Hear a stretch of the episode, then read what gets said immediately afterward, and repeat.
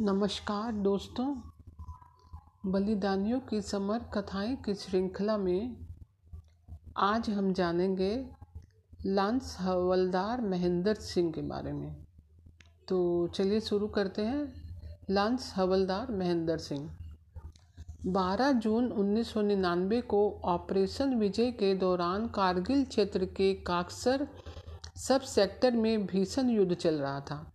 डालू नाथ सकीर मिशन क्षेत्र की अग्रिम चौकी पर पाकिस्तानी घुसपैठियों को खदेड़ने के लिए हमारे बहादुर जवान जूझ रहे थे। चार जाट रेजिमेंट के लॉन्स हवलदार महेंद्र सिंह गोदा, गोदारा बड़ी बहादुरी से संघर्ष करते हुए भारत की सीमा रक्षा के लिए शहीद हो गए। चूरू ज़िले में सूरतपुरा गाँव के महेंद्र सिंह के पिता का नाम हरलाल गोदारा और माता सिंदोखी देवी थी। माता पिता दोनों ही अपने इस सपूत की कृति नदी के प्रवाह को देखने के लिए आज इस संसार में मौजूद नहीं है। यह एक साधारण कृषक परिवार है। महेंद्र सिंह का जन्म 20 दिसंबर 1973 को सूरतपुरा गाँव में ही हुआ था। प्रारंभ से ही महेंद्र सिंह बड़ा साहसी जीवट वाला बालक था। बालक महेंद्र सिंह माध्यमिक कक्षाओं में पढ़ ही रहा था कि गाँवों के रीति रिवाज के अनुसार 3 अप्रैल 1974 को 12 वर्षों की अल्पायु में विवाह कर दिया गया। पत्नी सुमित्रा पाँचवीं तक पढ़ी हुई है। बालक महेंद्र सिंह की पढ़ाई में पर्याप्त रुचि थी, इसलिए बाल्यकाल की अबोधता आगे की शिक्षा में बाधा नहीं बनी। पढ़ाई बराबर चलती रही।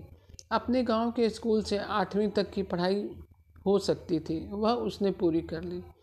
राजगढ़ के स्कूल से उच्च माध्यमिक परीक्षा पास की। पढ़ाई के साथ साथ खेलों और गाँवों में सार्वजनिक खेत के कार्यों में यह बालक बराबर रुचि लेता रहा। महेंद्र सिंह अपने बाल्यकाल से साहसी प्रकृति का रहा। बचपन में साहस भरे कई कार्य किए, जिन्हें गाँव वाले समय समय पर चर्चा करते हुए याद करते रहते हैं। किशोरा अवस्था की बात है, एक बार वर्षा ऋतु थी, उस दिन खूब बारिश हुई। गाँव का जोहड़ पानी से लबालब भर गया। उस जोहड़ के किनारे कुछ बालक स्नान कर रहे थे। उनमें से एक बालक अचानक फिसल कर गहरे पानी में चला गया। उसे डूबने से बचाने के लिए अन्य कोई हिम्मत न जुटा सका। महेंद्र सिंह आगा पीछा सोचे बिना तुरंत उस पानी में कूद पड़ा। अदम्य साहस का परिचय देकर उस डूबते बालक को किनारे पर सुरक्षित ले आया। जबकि डूबता हुआ व्यक्ति बचाने आए तैराक को डर के मारे कसकर पकड़ लेता है। इस अवस्था में तैर कर बचा लेना एक कठिन कार्य है। इन साहसी कार्यों के साथ साथ इसकी खेलों में पर्याप्त रुचि रही। स्कूली जीवन में वॉलीबॉल, बास्केटबॉल, कबड्डी बाधा दौड़ में खूब बढ़ चढ़ कर हिस्सा लिया। एक होनहार खिलाड़ी के रूप में अपनी पहचान बना ली थी। सेना में भर्ती होने के बाद वहाँ यूनिट के खेलों में बास्केटबॉल, वॉलीबॉल की टीम में हिस्सा लेकर खेल का अच्छा प्रदर्शन किया। अनेक पुरस्कार प्राप्त किए। राजगढ़ के स्कूल से हायर सेकेंडरी पास करने के बाद सेना में भर्ती होने के लिए आवेदन भर दिया। मन की चाह भी शीघ्र पूरी हो गई। 16 जनवरी उन्नीस को थल सेना में इस नवयुवक की नियुक्ति हो गई। पहली बार जाट रेजिमेंट बरेली में स्थान मिला और एक सिपाही के रूप में अपना सैनिक जीवन प्रारंभ किया। अपनी लगन, मेहनत से योग्यता प्रदर्शित कर लाल हवलदार बना दिए गए।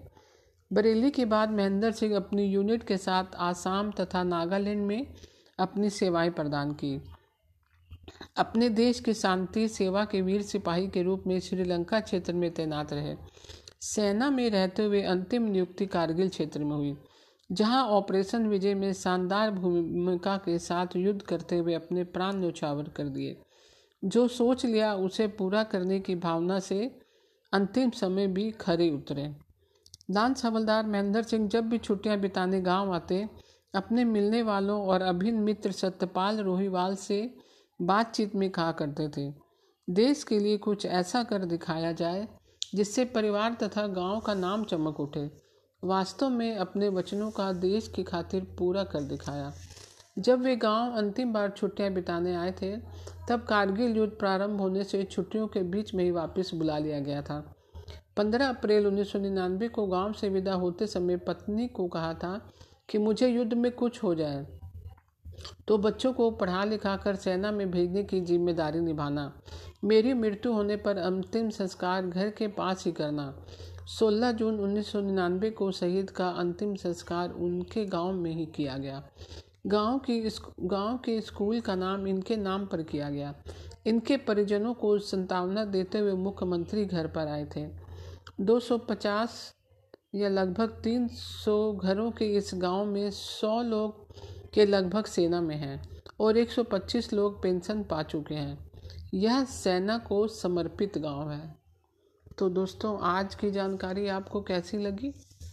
मैं कल फिर नई जानकारी आपको दूँगी। मैं कल फिर हाजिर होती हूँ। तब तक के लिए नमस्कार दोस्तों।